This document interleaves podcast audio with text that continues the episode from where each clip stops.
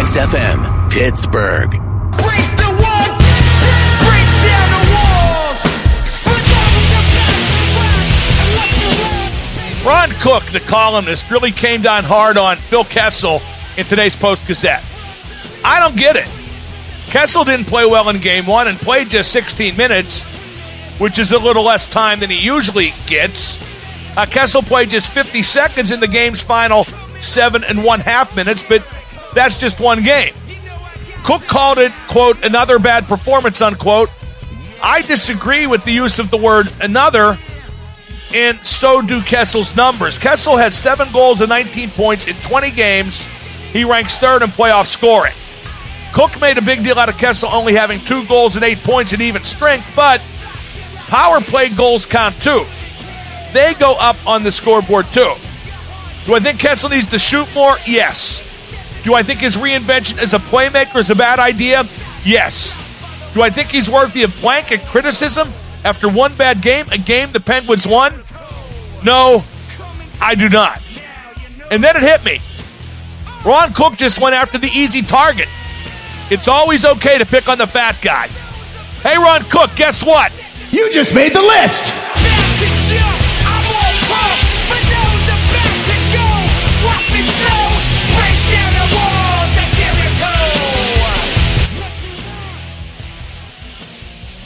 The list brought to you by Matt Martz Plumbing.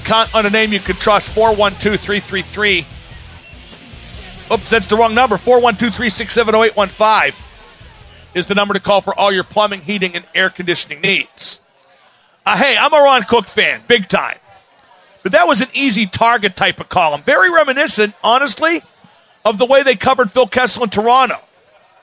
Phil is what he is, and if he shoots more, a lot of problems will take care of themselves. Now, that said, and I hate to talk about what might happen at season's end, but don't be surprised in the offseason if Kessel gets shopped around. That'd be tough to do if the Penguins win another Stanley Cup, but he's tough on the coaches. The players love him, and he doesn't scrap with the coaches. There's no open animosity, but you don't really coach Phil. You, don't get to. Phil plays like Phil plays. If you tell him to shoot more, and Mike Sullivan has, Phil might not. Phil Kessel just does what he does. We got Dejan Kovacevic at the bottom of the hour from DKPittsburghSports.com. I keep seeing Pittsburgh as a definite favorite, and, and let me keep it simple. In case any Nashville fans or media are listening, uh, Pittsburgh has Sidney Crosby, Evgeny Malkin, and Phil Kessel, and Nashville does not. Nashville has a good defense, but they're not Orr, Harvey, Lidstrom, and Shore. Their top four defensemen, in fact, were a combined minus four in Monday's loss. Nashville's didn't lose the game, but they didn't win the game either. Game two is mega crucial for Nashville. If Pittsburgh gets up two games to none, this could be a quick series. And never mind the Nashville defense. What about the Nashville forwards? Their bottom six got more going on Monday than their top six did, and Nashville only scored one even strength goal. Now, the power play goals count as well, but if Cole and Malkin don't take those ill advised penalties and give Nashville those two power plays, both of which wound up behind Matt Murray, then despite Pittsburgh not getting a shot for 37 minutes, maybe winning that game Monday looks a lot more routine than certainly it turned out. So I just like Pittsburgh to win tonight. And if they do, I think excrement will start rolling downhill in a hurry for the Nashville Predators because we need to remember they were the 16 seed. They were a 500 team, 41 wins, 41 losses, and they've never been in the final before. Uh, this is seen as a matchup between the hungry team and the experienced team. Pittsburgh's just as hungry as Nashville. Hungry to win a second straight cup. First time it's happened since 98. If it does happen, hungry to win a consecutive cup for the first time in the salary cap era, hungry to make history, and just hungry, period. Uh, to say Nashville is hungrier than Pittsburgh, that's just lunacy. It's an assumption, and it's a way to try to make this series even Steven when on paper and looking at the standings, in every which way you can evaluate this matchup, it is not. It is definitely not even. Curious to see if the Penguins make any changes tonight. Not in the lineup, although I would put Hagelin in for Rowney, but I'm told, uh, just told recently, in fact, in the last hour, that's probably not going to happen. I am curious to see, despite me thinking Cook was a little bit overly critical, if Phil Kessel improves on his game from Monday, if he gets more shots than he did on Monday. Then again, the Penguins as a team need to get more shots than they did on Monday. Think about this. They got 12 shots, right? Credited with 12 shots on goal. One of the shots was through an empty net by Nick Bonino. Bonino's other goal hit Pekka Rinne, and it was like kind of a, a shot pass, a, a, pass off pads rather. It hit Pekka Rinne, bounced in front, and bounced off Ekholm, and went to the net. The Penguins got credited for two shots on that own goal. So of their 12 shots, I just named three that weren't really shots. But again, I don't think they'll play that bad. I guarantee they'll get more than 12 shots tonight. Uh, I feel like the Penguins going to bring the puck up the rink in the middle more. I talked about this yesterday. Had a chance to watch the game for a second time. Nashville did a terrific job sealing off the wall on both sides of the rink. And uh, yesterday, we were talking about how the Penguins defenseman, being not, you know, the puck movers Letang is, you know, they're going to go up the boards. That's the safety valve because if you make a mistake, you never make a mistake that's too bad. But uh, Schultz and Daley in particular have to use the middle of the rink more. And I think Crosby and Malkin at center have to lug the puck up the rink through the middle a little bit more. And I really do expect to see uh, more of that tonight. 412 333 9939. This is the Mark Madden Show. I'm live at Buford's on Fifth Avenue. Stop on by. It's the best pregame party for the Penguin game. Get uh, Bud Light and Coors Light 16 ounce aluminum bottles for just four bucks here at Buford's. On the Super Genius, you're listening to Home of the Penguins 1059. And now the super genius, Mark Madden. Hey, Mark, I'm super excited to be calling you right now. He's brittle. He's a mind. He's not an arm. He's a brain. He's not a body. The X at 1059. Uh, the Steelers' OTAs resume soon. And uh, it looks like Le'Veon Bell's not going to show up again. Now, Le'Veon Bell can't work out because he's coming off a groin injury. You people wouldn't understand that because you don't have groins. Uh, it would be good if he was there just to be with his teammates and maybe absorb some knowledge. But I don't blame him one bit. Doesn't have a contract. He has the franchise tag, but he wants a multi year deal. Showing up for work when you don't need to show up for work, when you want to get more from your bosses, doesn't do you any good. Uh, that team stuff, it takes a backseat to that financial stuff. So I disagree with Le'Veon Bell on a lot of things, but I don't disagree with him not showing up for OTAs. Uh, LeBron James owns several homes, and he owns one in Brentwood, California, a site of the O.J. Simpson murders. And his uh, house there was vandalized uh, with the racial slur. It was uh, spray painted on the front gate. And LeBron said, and people are pulling this quote. LeBron said today, being black in America is tough. And that's going to give everybody an excuse to say, well, it's not tough for you. You make millions, but it is tough. And the fact that LeBron had a racial slur spray painted on the gate of one of his residences where his family sometimes resides, that shows that being black in America is tough no matter how much money you make. Now, I'm sure this will get spun in a way that blames it on Trump. And I'm not a Trump supporter, but I'm not a supporter of those who defame Trump at every turn. And uh, this has been happening dating back hundreds and hundreds of years here in America. It happened during the Obama presidency. A, a black man in the White House had happened. It happened all the time. and it happens all the time, and it's going to be tough to ever fix. Although I thought when uh, Kathy Griffin held that severed, uh, uh, simulated Donald Trump head, I thought that came close to solving all of America's problems. It definitely solved one of America's problems. Now we don't have to see or hear Kathy Griffin anymore because she's getting fired from every place, as she should, if indeed we're going to adhere to the dictum of PC America all the time. I'm actually glad she got uh, the bad end of that because, you know, if you can decapitate the president, metaphorically speaking, then you're playing that card selectively, the PC thing. You know what Kathy Griffin's biggest sin is? Not holding a severed head of Trump up. Kathy Griffin stopped being funny decades ago. So I'm glad to see you go. Was that a Ramon song? I think it was. 412 333 9939 is the number to call. Pens and Preds tonight.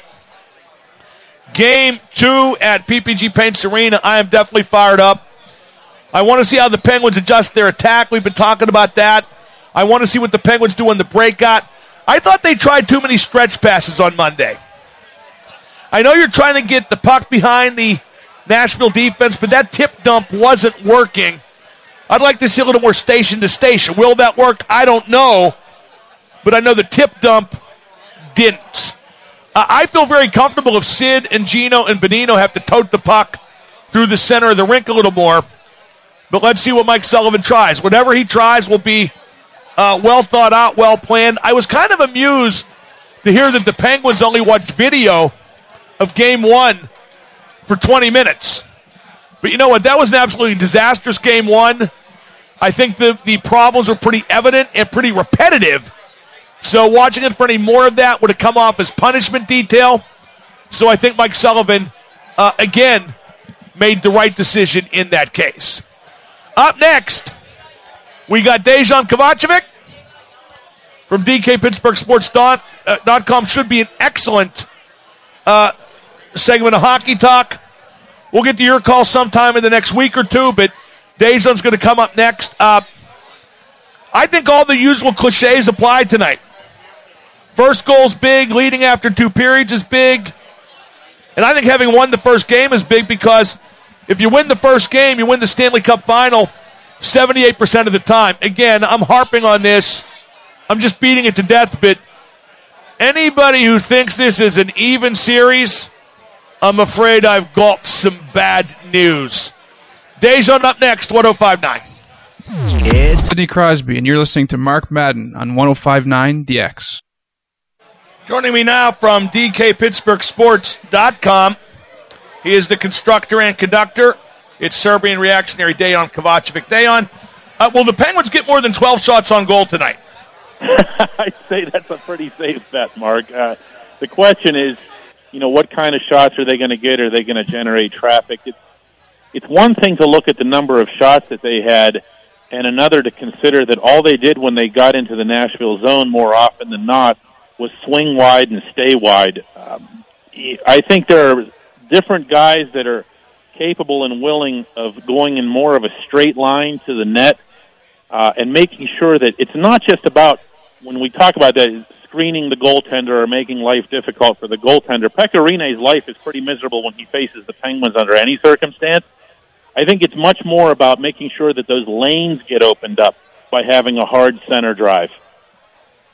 Uh, yeah, I agree with that. I also think if they do penetrate on the boards, which Nashville kept them from doing uh, with any efficiency over the course of 60 minutes Monday, I think they need to not make a play up high and go down low with it. I think just as crucial as getting shots tonight, Dejan, the Penguins need more offensive zone time.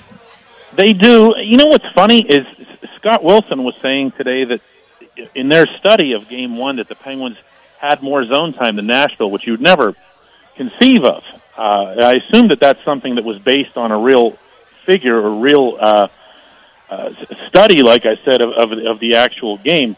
What they didn't do, and this is a great point that you made, is penetrate down the boards and make sure that they're pinning Nashville's defensemen down deep. That's what Anaheim did. Anaheim did it very effectively. Even a couple of the Predators before game one were telling me that they were concerned about the amount of time that their defensemen had to face uh, with their backs to the play. They don't want to do that. Well, Trevor Daly was telling me that the, the, way Nashville uh, pressured at both ends reminded him more of Columbus than of anybody else that the Penguins have played. You'll remember that the Blue Jackets were really, really good along the boards, uh, especially when the Penguins were just trying to go north-south. That's why Mike Sullivan, Rick Tocchet, and Jacques Martin have been stressing above and beyond everything else, putting the puck into an open space and going for it there instead of just trying to plow through everybody.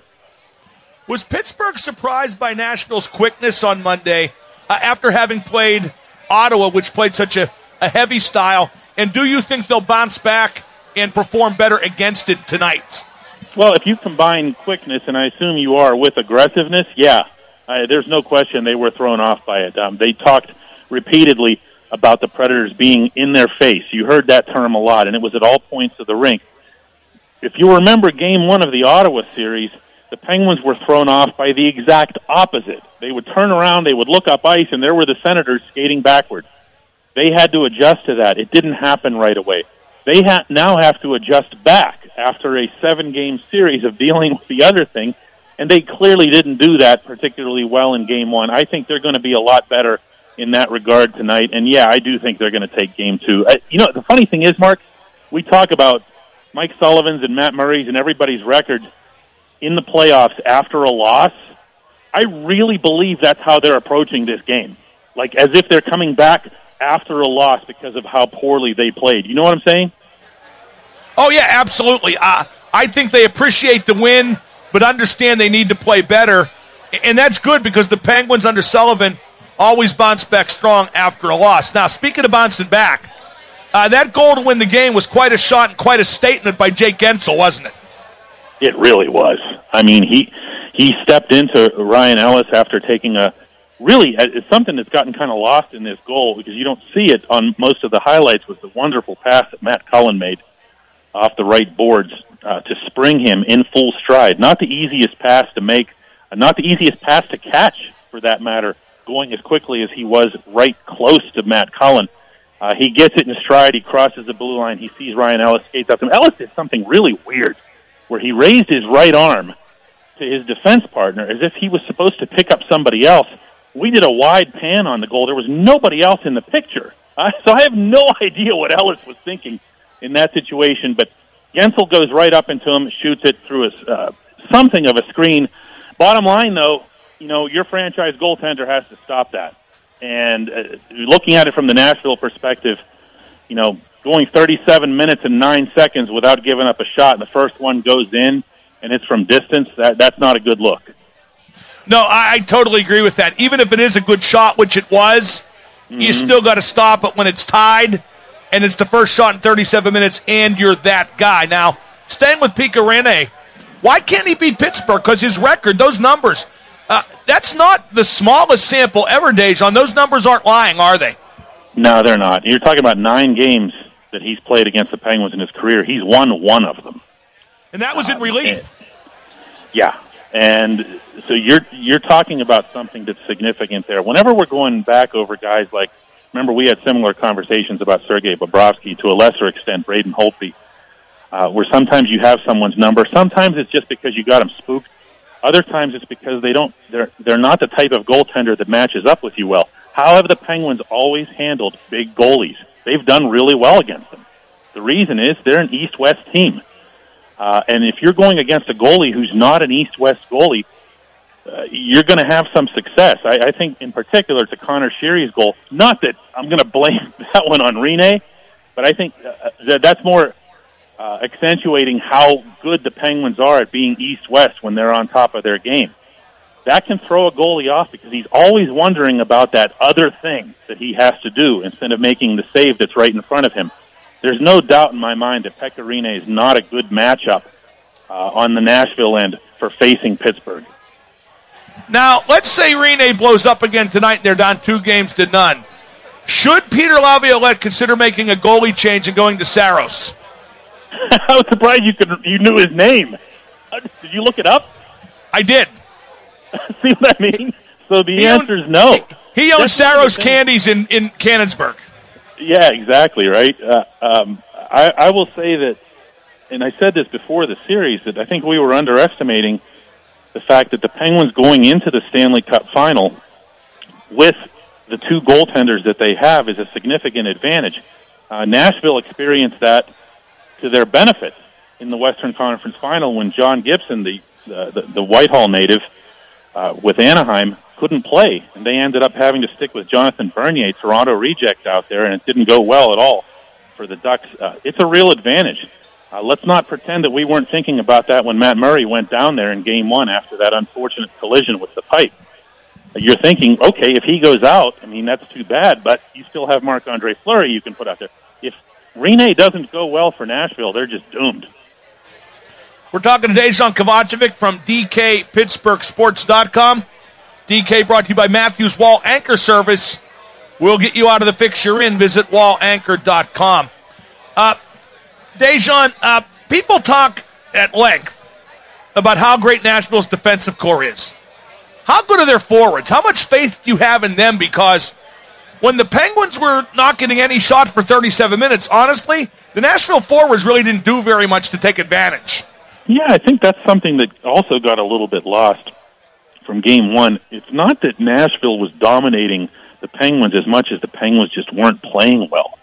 Uh, if you're dominating somebody, then you're not just suppressing shots, you're also generating some. You're generating something off of uh, the counterattack or your zone time or whatever, and they really didn't do that. When you look at Nashville's forwards, the two that kind of jump off, not kind of, that do jump off the rink at you in terms of talent are, are the obvious ones, Filip Forsberg and James Neal.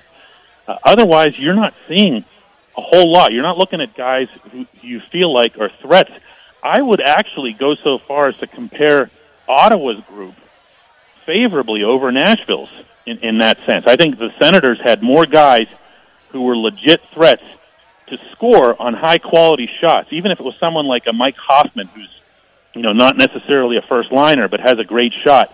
I didn't get that sense from the Senators at all. I didn't look at them when they came down the rink and thought, "Boy, here comes a threatening situation."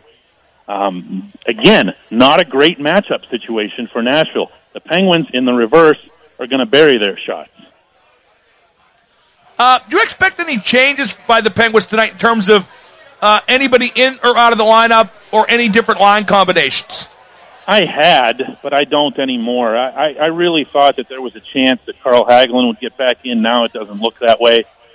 Um, I'm a little bit surprised by that, but I know better than to question this coach who's never wrong about anything. Certainly not after a bad performance.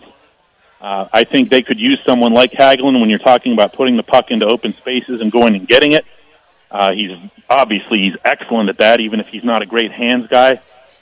But it doesn't sound like anything's going to change. You know, the other guy, and I know this is kind of anathema to even bring this up because you know of the great story and everything, but Ron Hainsey did not have a good game one, and I'm not suggesting that Chad Ruhwedel is like the answer to anything in particular, but Ruhwedel does have the mobility, uh, does have the uh, does have the skill to make a good breakout pass, which was another big shortcoming for the Penguins, particularly defensively in Game One. So I would think that if nothing else, that that Hainsey needs to have a pretty good game too, in order to stay in the lineup. Yeah, I, I would agree with that. I, I wouldn't take uh, Hainsey out just yet because Hainsey uh, has bounced back from subpar games before in these playoffs. Not that he's been subpar often, but I'm expecting a good effort from him tonight. Uh, there was some media criticism of Gino, excuse me, not Gino, but Phil Kessel uh, playing a, a subpar game in game one. I don't know. I think Phil plays the same game just about every night, and some nights he gets points and some nights he doesn't. Yeah, that's probably it. I mean, he he didn't battle for the puck, uh, and Mike Sullivan, you know, in, in in pretty much those terms, came out and said that this morning. He, he wants to see more of a. Well, now don't get me wrong, level. Dejan. He only played like the one shift in the last what was it, eight minutes or so. But that's Yeah. okay because that's when you don't play Phil if the game's you know tight and he's not playing very well. But I think he could conquer a, a lot of the criti- critics by just shooting more because Well, he seems it. to have Yeah. he seems to have reinvented himself as a playmaker this year, and I don't get that. Well, I, I think I do. I, I mean, I, I think it goes back to the beginning of the season when he was put together with Gino and he was piling up all kinds of assists, and he started to feel kind of comfortable in that role. And then on top of that, you put him on that half wall on the power play where he's basically uh, not much more than a playmaker from that spot. So I think he's very much gotten that ingrained in his head that he's, you know, and he is obviously a really good passer. No question. But when Phil Kessel is at his most valuable to your team is when he's shooting and, and when he's uh, bearing down, uh, not just on the boards and not the other places that we talk about, but also bearing down on the net. When he's hungry for goals, that's when he's at his best. That's when he makes his biggest impact. Uh, I'd be really surprised if the coaching staff wasn't in his ear in that regard leading into game two. You know which version of Phil they need tonight is that one that was flipping out. Remember? that, Right, right. Game two of the Ottawa series.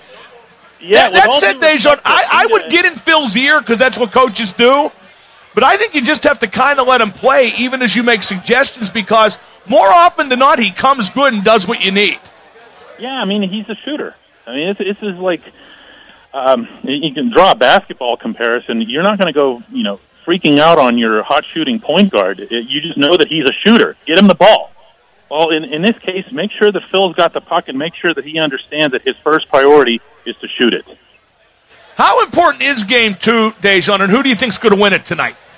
I I think the Penguins are going to win. I do think it's important. I, I don't think you want to give Nashville a continuation of whatever good feeling they might have had from Game One.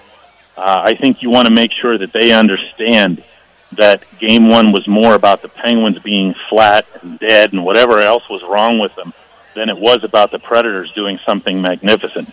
Um, that's important going into that place because even if the Predators are down two games to none, um, the Bridgestone Arena is going to be just insane. It's going to be a very different atmosphere. Not that the Penguins can't handle that. You can handle Game Seven in Washington. You can pull off anything, but it's it's definitely going to be a factor. I do think it's important. I do. Well, yeah, but Dejan, uh, and, and I think if the Penguins win tonight, that excrement rolls downhill in a hurry for the Nashville Predators. And I keep hearing about their home ice advantage, Dejan. They were just 24 and 17 at home. I mean, Now, you know not, what? We can yeah, here's here the, we can do regular season stuff endlessly as it relates to them. I don't even think a lot of people, Mark, realize that the Senators or Senators finished 12th overall in the league in the regular season, and the Predators finished 16th. The Predators wouldn't even have qualified for the playoffs, not even close, actually, if they were in the Eastern Conference. But because they make it this far, you kind of have the 1991 North Star syndrome, where wow, they got really hot. They were, you know, they're they're really feeling it. They got stronger as they went along. Well, guess what? They're still the same team, you know, and you still should do what you're, you're supposed to do to them. That's Dejan Kovacevic. I'm Mark Madden. It's time to ask Mark anything. 412 333 WXDX. And now the super genius, Mark Madden. Just all kinds of loose women. Women in various states of moral decay. I wasn't kidding. The X at 1059. It's now time to ask Mark anything brought to you by Cioppino Restaurant Cigar Bar in the Strip. It's the best seafood and chop house in Pittsburgh. So be sure to check out Cioppino in the Strip. Let's go to Jordan in the car. Jordan, ask Mark anything. Jordan, are you there? Yep. Hey, Double M. What are your favorite burger toppings? Like, what are your what's your ideal burger? You know, I don't eat as many burgers as you think, but uh, I probably you, you are you familiar with the kind of cheese called buffalo cheddar? Yes. Probably buffalo cheddar and mushrooms with ketchup, or blue cheese and bacon. Either one is fine by me on a wheat bun. I like the Burgatory va- variety of uh, of both those. As a matter of fact, let's go to Blake in the car. Blake, ask Mark anything. Hey, Mark, I was wondering if I could uh, sing the intro to Voodoo by Godsmack for you. No. Let's go to Chris in the car. Chris, you're on with Mark Madden. Ask Mark anything. Mr. Madden, good day. I said good day. So, in the spirit of Gary Bettman's Neanderthal Hockey League and your background in WWE, what do you think? Yeah, I can't hear you, so we'll go with your background of getting a new cell phone and calling back in a couple years. Let's go to Alec in traffic. Alec, ask Mark anything. What up, Double M? What up? I was just wondering, what's your opinion on Jinder Mahal as the new WWE champion? Well, it's designed to break through to the audience in India. Because there's a lot of untapped revenue there. The, the population of the country is 1.3 billion, but I don't think it's going to work. I understand why they're doing it, but I don't think it's going to work. I don't think that, that India particularly cares about WWE or if the WWE champion is Indian. So I get it. I mean, Alec, you tell me, are you excited when Randy Orton's champ? Because I think he's kind of, you know, middle of the road at this point in his career. I thought it was a bad decision to have him win the Royal Rumble, to be honest. Okay, but what's it hurt? Don't forget, this isn't based on storylines anymore. This isn't based on title changes anymore. It's based on the brand, getting as much money as they can out of a, a- much smaller audience. So, from that standpoint, I don't think it's going to hurt at all. And who knows, it just might help. Thank you for the call. Um, oh, by the way, a, a change in football announcers. Mike Tirico has replaced Al Michaels on Thursday Night Football. I will still not watch Thursday Night Football. In fact, I was more likely to do it with Al Michaels, but I just can't stand Mike Tirico. Let's go to Courtney outside PPG Paints Arena. Courtney, ask Mark anything. Hey, sexy pants. After the way that we played on Monday, who do you think is going to score first tonight? Uh, do you mean a player or a team? Either or. I think it's going to be Pittsburgh. I think Guentzel's going to score again. Let's go to Paul in the car. Paul, ask Mark anything. Big fan, Mark. I just wanted to ask you. I enjoy reading your your columns, and I wanted to ask you if you've ever considered, if you've ever been approached about writing a book, and if so, what subject would that book be on? I, I, I wrote Ric Flair's autobiography. I ghost wrote it. I got credited as editor, but I rewrote it because the guy who started it effed it all up. Uh, it's a lot of work, bro. Uh, people, some people wonder why I don't write an autobiography. I can't believe anybody would be interested. I just can't believe that. And let's take one quick more. Uh, Ryan on Route 28. Ryan, ask Mark anything. Hey, Mark, what's your favorite sports book in Vegas? Oh, I thought you were going to say my favorite sports book, period. I was going to say uh, Jim Bouton, Ball 4. Uh, my favorite sports book in Vegas? Boy, I really like the one at MGM Grand. If you put me to one, I like Bally's as well. MGM Grand or Bally's. Thank you for the call. And you know what? It's small, but uh, New York, New York has its charm. A guy from Pittsburgh works there. He's a good guy. Okay, now it's time for Subway Hockey Night. And you can still call, but hockey calls only. It's an extra hour of hockey talk from me, the super genius, and it will be the best hockey talk in town. It's Subway Hockey Night here on 1059.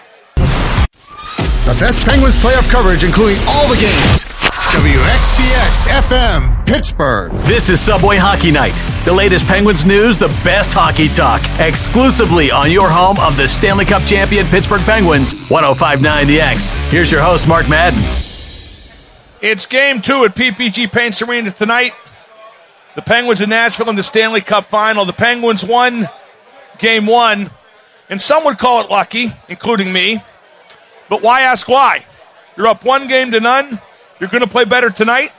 I wonder if Nashville can play as well this evening at PPG Paints Arena. And if the Penguins win tonight, it could be a short series. If Nashville wins tonight, it could be a long series. I believe Pittsburgh wins either way, but tonight is crucial. Let's not forget, Nashville has never been down in a series in these playoffs. They have won game one of every series and have won every series to date. Let's see if they know what to do if they're down two games to none. And in figuring that out, we'll find out if they know what to do when they're down one game to zero. I'm Mark Madden. This is Subway Hockey Night, the show emanating live from Buford's on Fifth Avenue. Stop on by on your way to the game. Stop by Subway. And if you do, grab me a tuna and tomato and jalapeno on wheat because I could really go for that right now. It's a hockey night in Pittsburgh. There's nothing like the Stanley Cup finals, and there's nothing like the Penguins perhaps winning the cup for a fifth time in a second straight time. The first time that will have happened since uh, 1998 with the Red Wings, and the first time it will have happened in salary cap era. I keep stressing. People talk about the Predators being hungry. The Penguins are hungry too. Hungry to make history. And don't forget, as so many seem to be making such a concentrated effort to do, don't forget the Penguins are the better team. Let's go to Chris in Cranberry. Chris, You're on Subway Hockey Night. Hey, Mark, I've got a question regarding the expansion draft. Sure. Um, I was reading that we've got we can protect either seven forwards, three defensemen, one goalie, or eight skaters and a goalie. Correct. But the, the caveat is that any players with two years of experience or less are, are exempt. Two years of being under NHL contract or less are exempt. Oh, okay. Okay. So thinking Guentzel's exempt, Sheary's exempt. yeah, I was thinking Murray. We could keep him exempt. No, I And believe Murray's been under the- NHL contract for uh, more than two years. At any rate, uh, right now, Marc Andre Fleury has to be protected because he has a no movement clause, but I'm sure he'll be traded or some arrangement will be made uh, before the expansion draft. Thank you for the call. And uh, it should be noted a lot of deals are going to get made between now and that expansion draft. Case in point, I'm told the Blackhawks have already agreed to expose Trevor Van Riemsdyk, the young defenseman, for Las Vegas to take. If Las Vegas also agrees to trade for Marcus Kruger, the forward, because the Blackhawks want to get Kruger's contract off the books. A lot of that kind of wheeling and dealing will go on in the days before the expansion draft. Let's go to Camden on Route 28. Camden, you're on Subway Hockey Night. Camden, you're on the air. Hi, Mark. I was curious uh, your thoughts on the recent uh, clutter about Kessel not performing well in the playoffs. There's an article written. Well, that was one column in the Post Gazette. I don't know if that's universally held. Uh, I think Cookie's a hell of a columnist, and that was well written as always. But Kessel has 19 points in 20 games. He's the number three scorer in these Stanley Cup playoffs. Uh, I don't think he had a great game Monday night, but I don't think a lot of Penguins had a great game Monday night. I don't think Phil took enough shots Monday night. I don't think any Penguins took enough shots Monday night, except for maybe Nick Bonino, and those weren't really shots. So, uh, no problem with the column, but no problem with the way Phil has played in general throughout these playoffs. No problem at all. Hey, the formula's simple, and it's as old as being overweight. When in doubt, pick on the fat guy. And Phil's not fat, but that's the urban legend. Let's go to Dave in the car. Dave, you're on Subway Hockey Night. Your opinion on new starting goalie determination for the Penguins. Steel cage match before the before Yeah, the goodbye. game. Goodbye. Let's go to Rob in White Oak. Rob, you're on Subway Hockey Night. Um, is there any concern about the Penguins' uh, PK? We gave up two power play goals against the Predators. Yeah, I'm a bit concerned. Uh, it- it's weird because I thought even on those PKs, the Penguins got some clears, but then, you know, Nashville made the most of the possessions they did get. So, yeah, I think there's definitely concern. I think what the Penguins need to do is uh, perform better on denying zone entry on the power play. I think Nashville got uh, too many easy and clean zone entries on the power play in game one on Monday. Let's go to Luke in Oakland. Luke, you're on Subway Hockey Night. I just wanted, I was curious if you think uh, Pekka Rinne was hot in the first two series he played in this uh, this playoffs. Now he's kind of coming off his hot streak as he goes through Anaheim and now us. I think No, Peck, Pekka Rinne played great earlier in these playoffs. Uh, you're right. He didn't play as outstanding against Anaheim as he had been playing in the playoffs, Luke. But uh, I just don't think Pekka Rinne uh, can play against the Penguins. You look at his stats; it's a, it's you know a, a ten game sample now. He just don't play good against the Penguins. I don't expect him to start playing good against the Penguins. It would be one heck of a turnaround. It really would. And if the Penguins aren't in Rinne's head, then he's dumb because he's played so bad so long. And again, Monday night against the Penguins, if he ain't figured out that he sucks against Pittsburgh, he's dumb. In this case, being dumb would be the best thing for Pekka Rinne. Up next, going to talk to Mike Rupp, Stanley Cup champion with New Jersey, former Penguin, and now with the NHL Network. I'm Mark Madden, 1059 The X. This is Subway Hockey Night. The latest Penguins news, the best hockey talk, exclusively on your home of the Stanley Cup champion Pittsburgh Penguins, 1059 The X. Here's your host, Mark Madden. Hockey calls only 412 333 WXDX. I'm live from Buford's on Fifth Avenue. Uh, I can't help but watch the Pirate game, which had an hour and change rain delay, is now in the bottom of the 13th, tied 5 5. And obviously, a lot of people at that game had tickets for this game, the Penguins in uh, Nashville, which starts 8 o'clock tonight, just an hour and a half away. So uh, the stands are just about empty. I mean, there's a smattering of people there, and it's necessary to note there weren't too many there in the first place. But uh, wow, it's weird to look at a ballpark that's that close to empty as PNC Park is right now. Jake Guentzel, boy, we've talked about him a lot since Monday. No goals in the entire Ottawa series, and he didn't score in the last game of the Washington series either. But he got the game winner uh, Monday night, the first Penguin shot on goal in 37 minutes, and what a shot it was! I've watched that goal literally dozens of times, and uh, I still think Rinne's got to have it if he's the guy for Nashville, which he is, and if you've not faced a shot in 37 minutes, which he didn't, that was still a heck of a shot. That was an excellent release. He used Ryan Ellis as a screen, put the puck right between Rinne's glove and his ear. That was a heck of a shot. So I'm not saying it's a bad goal because that diminishes the quality of Guentzel's shot, but uh, boy, what an opportune play at a crucial time by Jake Guentzel. We may look back at that goal and think accurately so that it decided the series and went a long way towards getting the Penguins the fifth Stanley Cup in franchise history. Not only that, but uh, Guentzel is now a legitimate Conn Smythe candidate to my mind. He leads the playoffs in goals with 10. He leads the playoffs in game winning goals with four. And he's already set a rookie record for uh, game winning goals by a rookie in these playoffs. Again, that number four. Let's go to Steve in Brighton Township. Steve, you're on Subway Hockey Night. Hey, Mark, how's it going? Terrific. Good. Um, I, I like the Predators tonight. I hope I'm wrong. I read an interesting stat that 75% of game twos in Stanley Cup finals are under are the under, so it would be five and a half goals. And I think a low scoring game does favor the Predators, um, but I really hope I'm wrong on that. You see, I, I can't see why anybody would think the Predators would win tonight. I thought they brought everything they had on Monday and still lost to a Penguins team that played at C minus game. Right, and I mean, I, I don't know. I, I I don't see how Rinne can recover. It's just I just you've seen so many weird uh, games, you know, come about. Uh, well, now, Steve, that that's the weirdest part because I can't see Rinne snapping out of his uh, slump against the Penguins, his career-long slump against Pittsburgh. That's but true, nor too. can I see him continuing to play that bad because he is a quality goalie. Thank you for the call, Steve.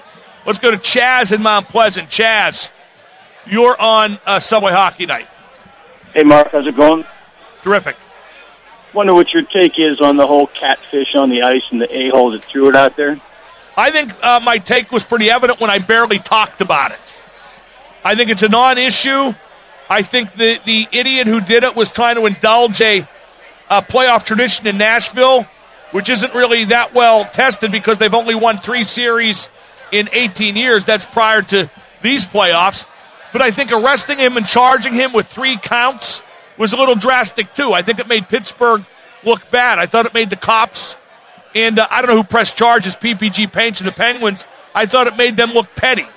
So the charges were dropped today, and I'm just as glad, and I've talked about it too much already, but thank you for participating. Up next, from DKPittsburghSports.com, it's the constructor and the conductor, Dejan Kovacevic. And then after that, the Penguins and Predators. Remember, I said this if the Penguins win tonight, I think they will. For the Nashville Predators, first timers in the Stanley Cup Finals, playing the defending champ with all that experience, excrement could roll downhill in a hurry. Going to talk to Dejan next. My name is Mark Madden. You're listening to 1059 to X. This is Mark Madden for Window Nation. Everybody's got a smartphone. What if you could have a smart home? What if you could permanently reduce utility bills and increase